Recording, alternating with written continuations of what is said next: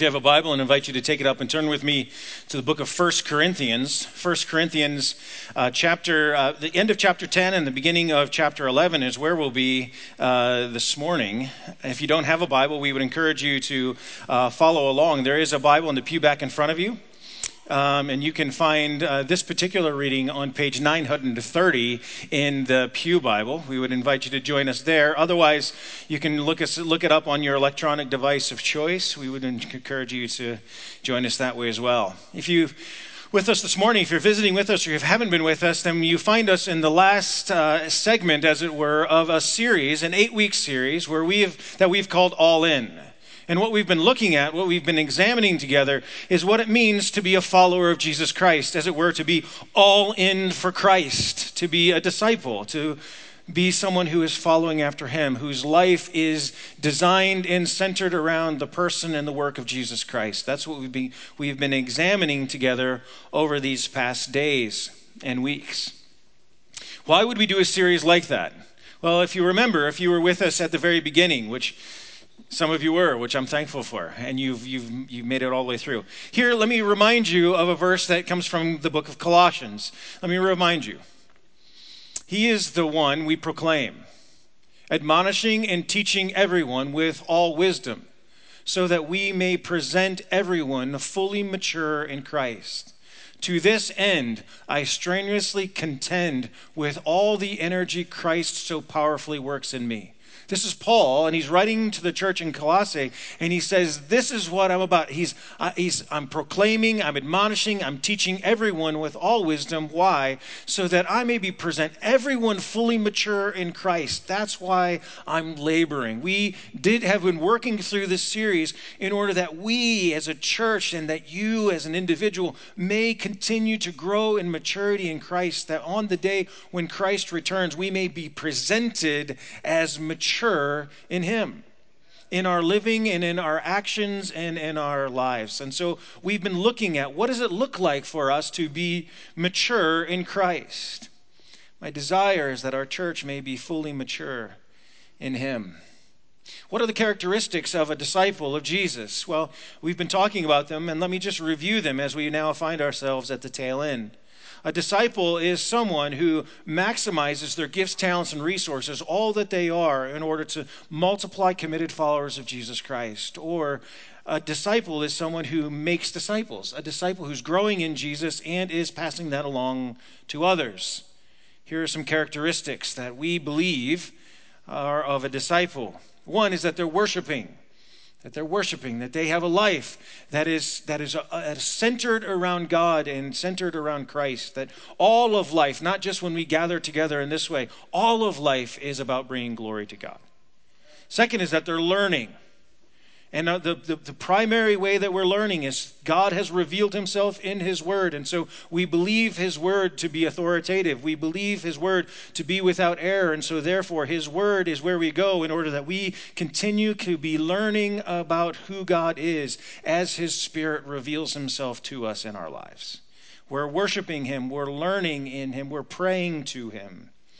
We're believing that the prayers of a righteous people are powerful and effective. And so we pray. We pray in dependence upon who God is. We pray uh, that knowing that this is not just some sort of fruitless exercise that we say into the air, but our prayers actually hit the ears of a living and active God who loves us and cares for us and is actively involved in our lives. And so we pray. We pray. We serve. Because the example of Christ, he did not come to be served, but to serve.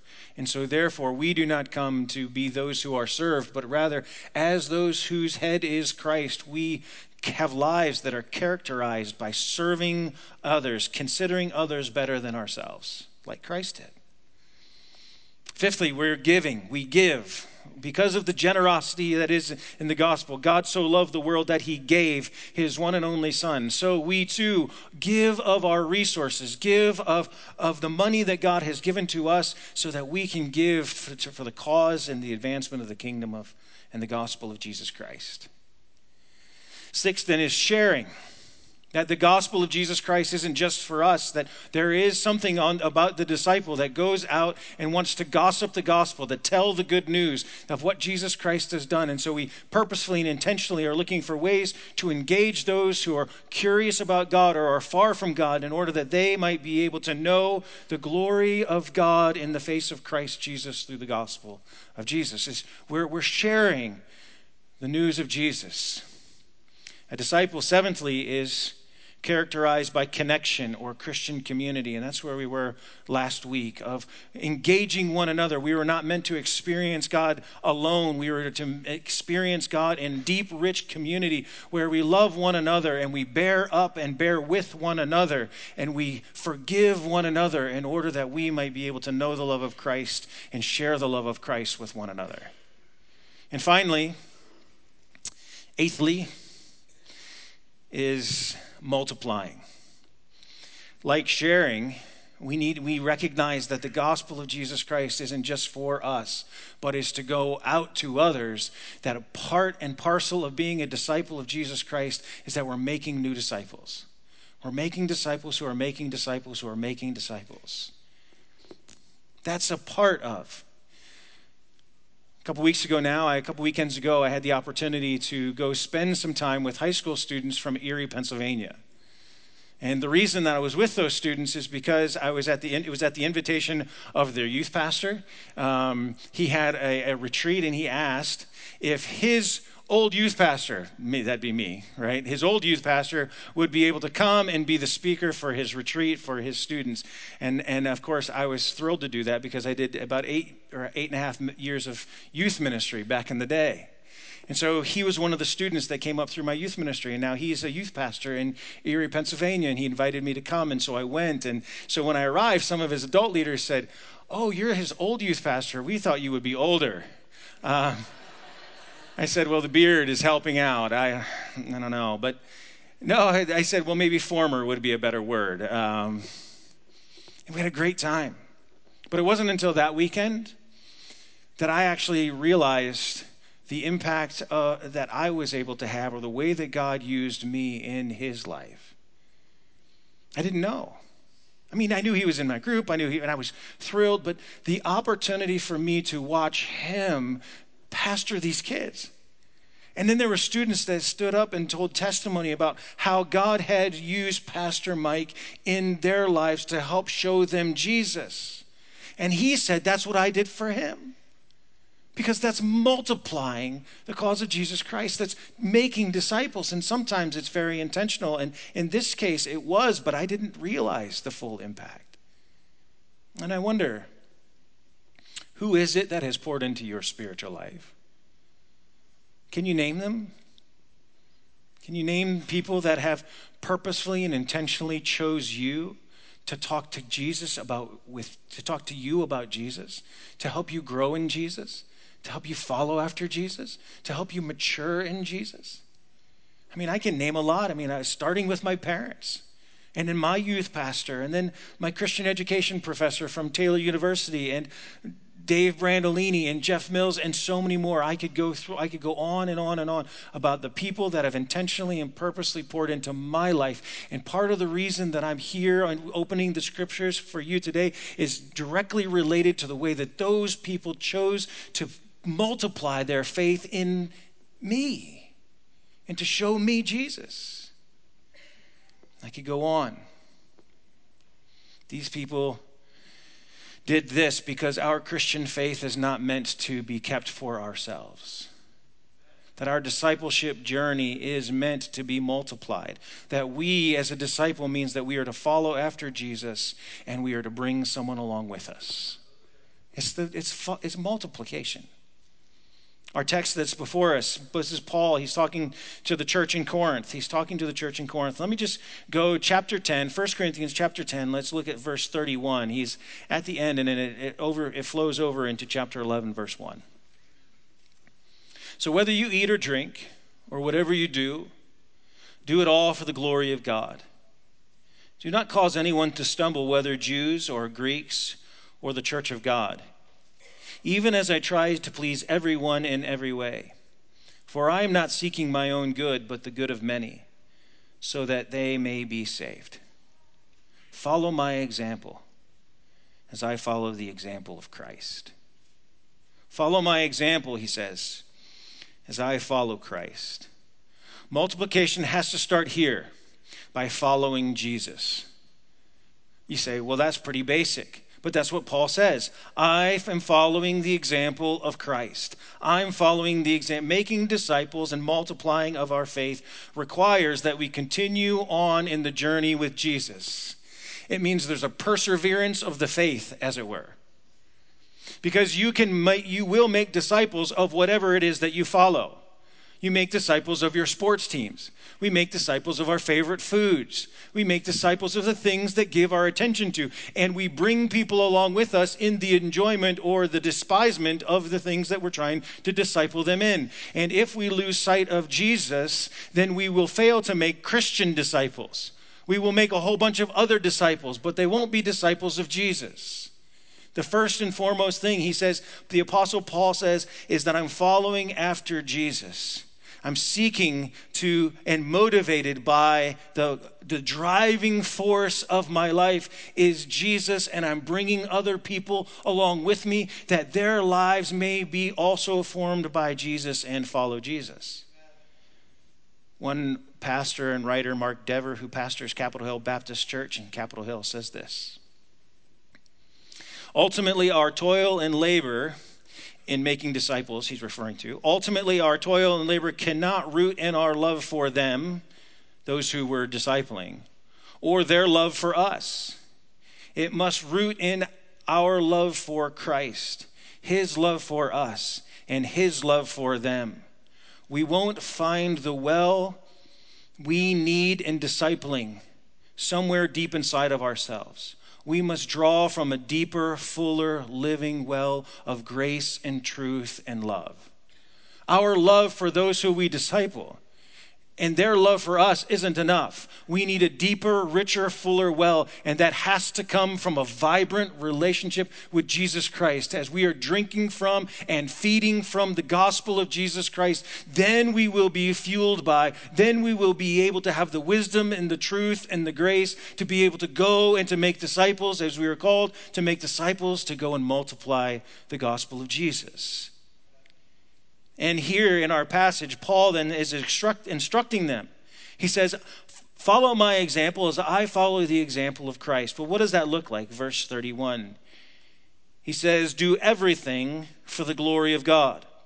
So whatever you so whether you eat or drink, whatever you do, do it all for the glory of God.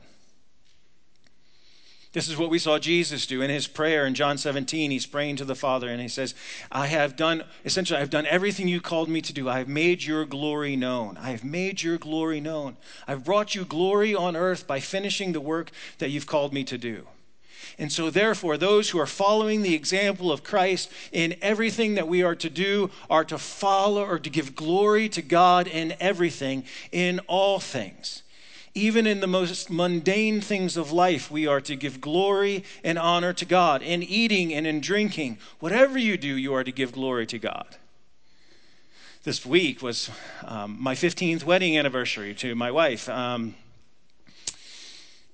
and so we decided to celebrate and we went out. And I'm not a huge steak eater. I'm a big car- carnivore. I'm a, I'm a meat eater, but I'm not always a steak eater. She's a steak eater. And so we did steak because, you know, it's our anniversary. Um, but, but I'm going to tell you what. I had the best steak of my entire life this week. I mean, it was insane good. Like it was in, I mean, like it was like barely you barely cut that thing and you put it in your mouth. Every single bite was just savory and good. And I felt weird. I, am telling you, it was this experience because I'd be like, mmm, and I'd be chewing at me, mm, and my wife's like, "What? Are you okay?" I'm like, "No, this is just so." And, and the amount of times that I went, mmm, when I was biting into this meat was ridiculous. Like it would have, it was just unbelievable unbelievably. And I just, in that moment, I'm like, I am so thankful to God for steak right now. Like, I, am just am. And I hope, and I was, that, that give glory to God in all things. That includes that steak, that includes, oh, it was so good. I'm just thinking about it right now. I was just replaying that in my mind. So good. But in all things, In all things, we are to give glory to God, even in the most mundane of tasks. We are to give glory to Him in all things. So maybe we are helped by saying, how, how can this action that I'm involved in right now bring glory to God? How can I best glorify God in this situation? As I, as I now am about to go into what would God have me do here that I might bring glory to his name? In all things, we are to give glory to him. That's what Paul says. And then he goes on and he says, Whatever you're doing, do it all for the glory of God. Do not cause anyone to stumble, whether Jews, Greeks, or the church of God. As you're going about doing all things for the glory of God, do not cause other people to stumble, whether Jews or Greeks or Christians. Unbelieving Jews, he, he has the whole of humanity covered. That's what he's trying to do here. Whether they're unbelieving Jews, whether they're unbelieving Greeks or Gentiles, non Jews, which covers everybody else, or whether they're Christians, the church of God. He says, don't cause any of these to stumble, to fall away from Jesus, to be to have the gospel, the beauty of the gospel of Jesus Christ marred because of the way in which we live. So, in our living, in our actions, in our words, in our attitudes, we must be careful that our unbelieving friends and neighbors do not look down on Jesus. In our words, in our thoughts, in our attitudes, in our actions, in our online posts, we must be sure that our unbelieving friends do not stumble and look down upon Jesus because of us. And we must be careful not to cause those who are our friends and brothers and sisters in Christ to look down upon Jesus because of us, to be embarrassed of the family, as it were, because of our actions, our attitudes, because of our living. Paul says in verse 33 even as I try to please everyone in every way. Paul says that in my living I am trying to please everyone. He's not a he doesn't mean he's a people pleaser. That's not his point. What he's trying to say is that he will go to any length in order to try to alleviate barriers for the cause of Jesus. He says that I, I'm not trying to be, actually, in 1 Corinthians chapter 9, if you, if you want to flip back maybe one page or two in your Bibles, this is what he says in verse 19. Though I'm free and belong to no one, I have made myself a slave to everyone to win as many as possible. To the Jews, I became like a Jew to win the Jews.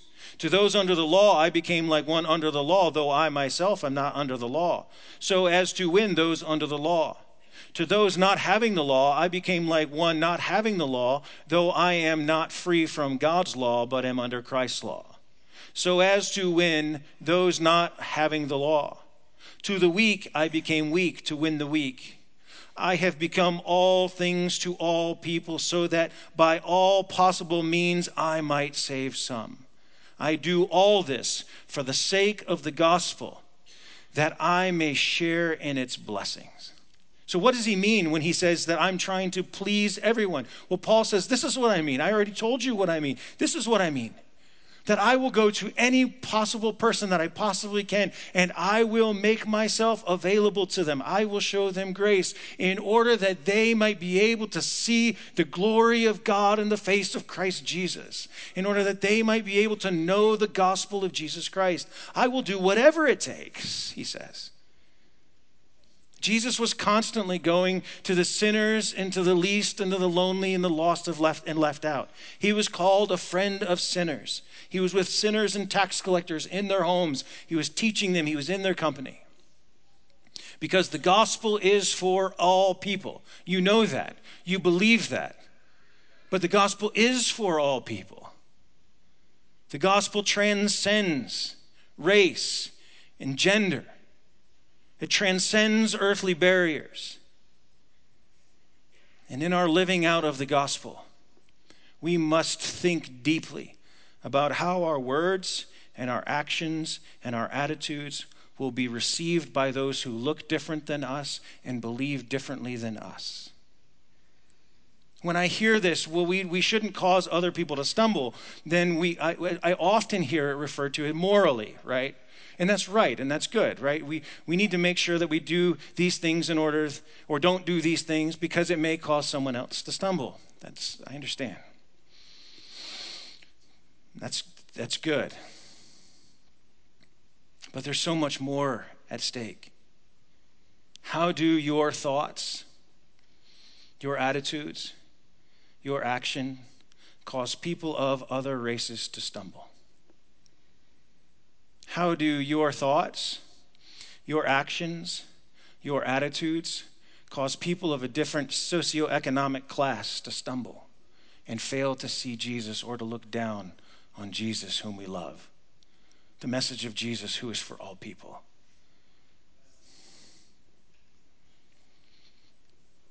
Paul says, I'm not seeking this for my own good, but for the good of many, so that they may be saved. See, that's isn't that what he says there? That's what he says. Why, why is he doing this? He says, I'm not doing it for myself. I'm not doing it for myself. I'm not seeking my own good, but the good of many, so that they may be saved. So follow my example as I follow the example of Christ. He says, I'm not doing this for my own good.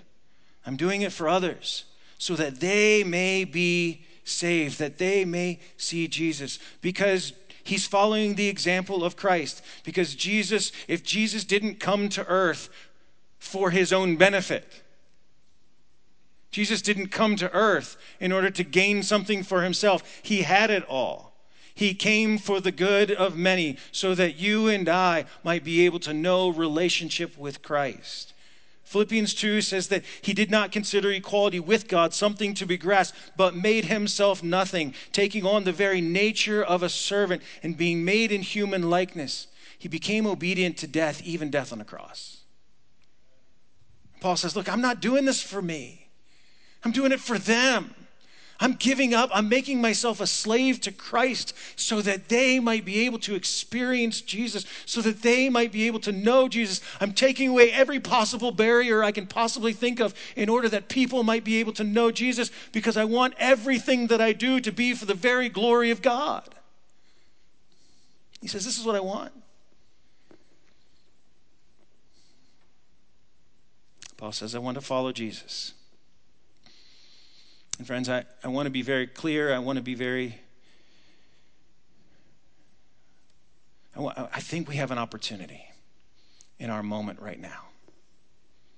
Post election, that you and I, as white evangelicals, in case you didn't know that that's the class we're in, that's the team we're on, look around, we're white.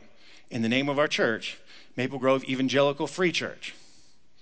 In case you didn't know we have an opportunity. Because according to exit polls, polls show that evangelicals turned out in large numbers in support of President elect Donald Trump. Over 80% of white evangelical vote was in support of our future president. The day after the election in Maple Grove High School, we made the national news. Do you see that? You know why? Because of vandalism in our high school that said whites only, hashtag white America, hashtag Trump train. My neighbors, my neighbors, they assume that I'm a part of the 80% because I lead a church that's a part of the 80%, probably. Right? I don't know where, where you all, how you all voted. I don't know.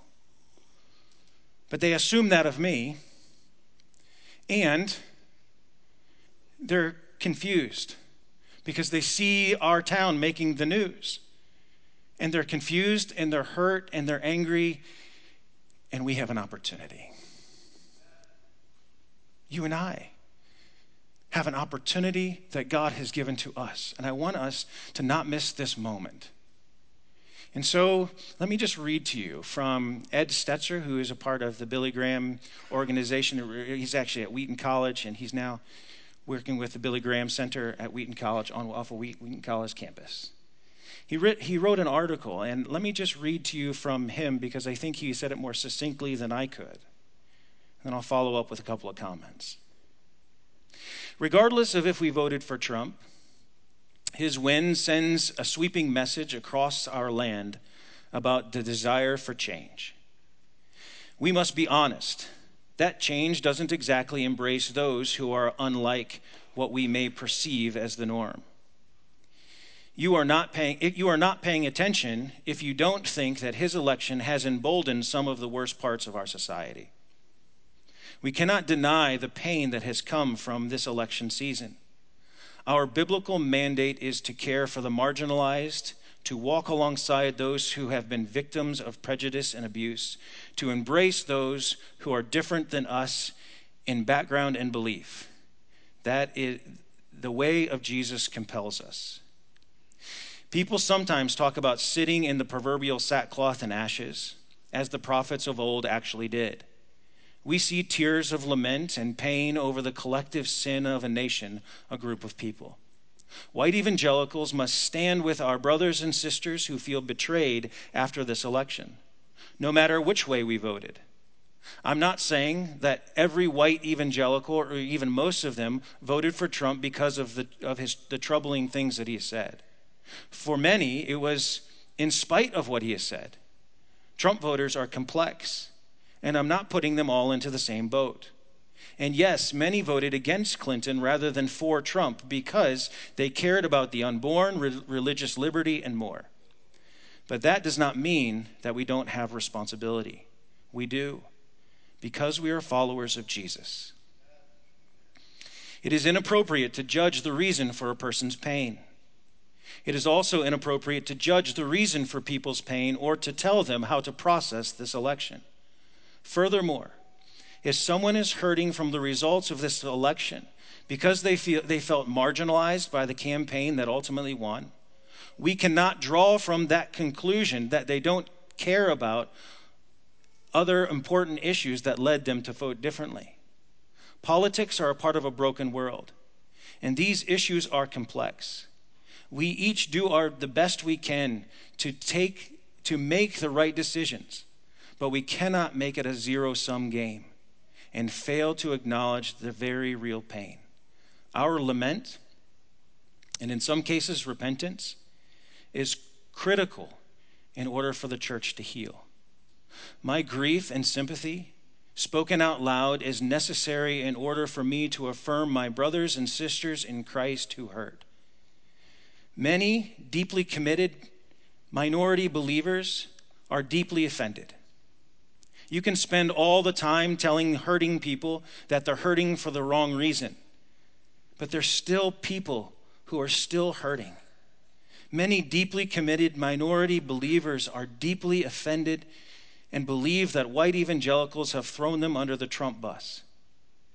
Some will say, and it's fair to point out, that Trump won a higher percentage of people of color than other recent Republicans. However, Nobody can or should disagree that Trump's comments have alienated many women, minorities, and more. And since white evangelicals propelled him to the presidency, they owe something to America, including minority evangelicals. I believe we have an opportunity to speak. We have an opportunity, regardless of how you voted you have an opportunity to show the transcendent love of the gospel of Jesus Christ. It will require courage on your part. It will require humility on our part. But it is what we require in order for our church to heal and for the glory of Jesus Christ to be seen.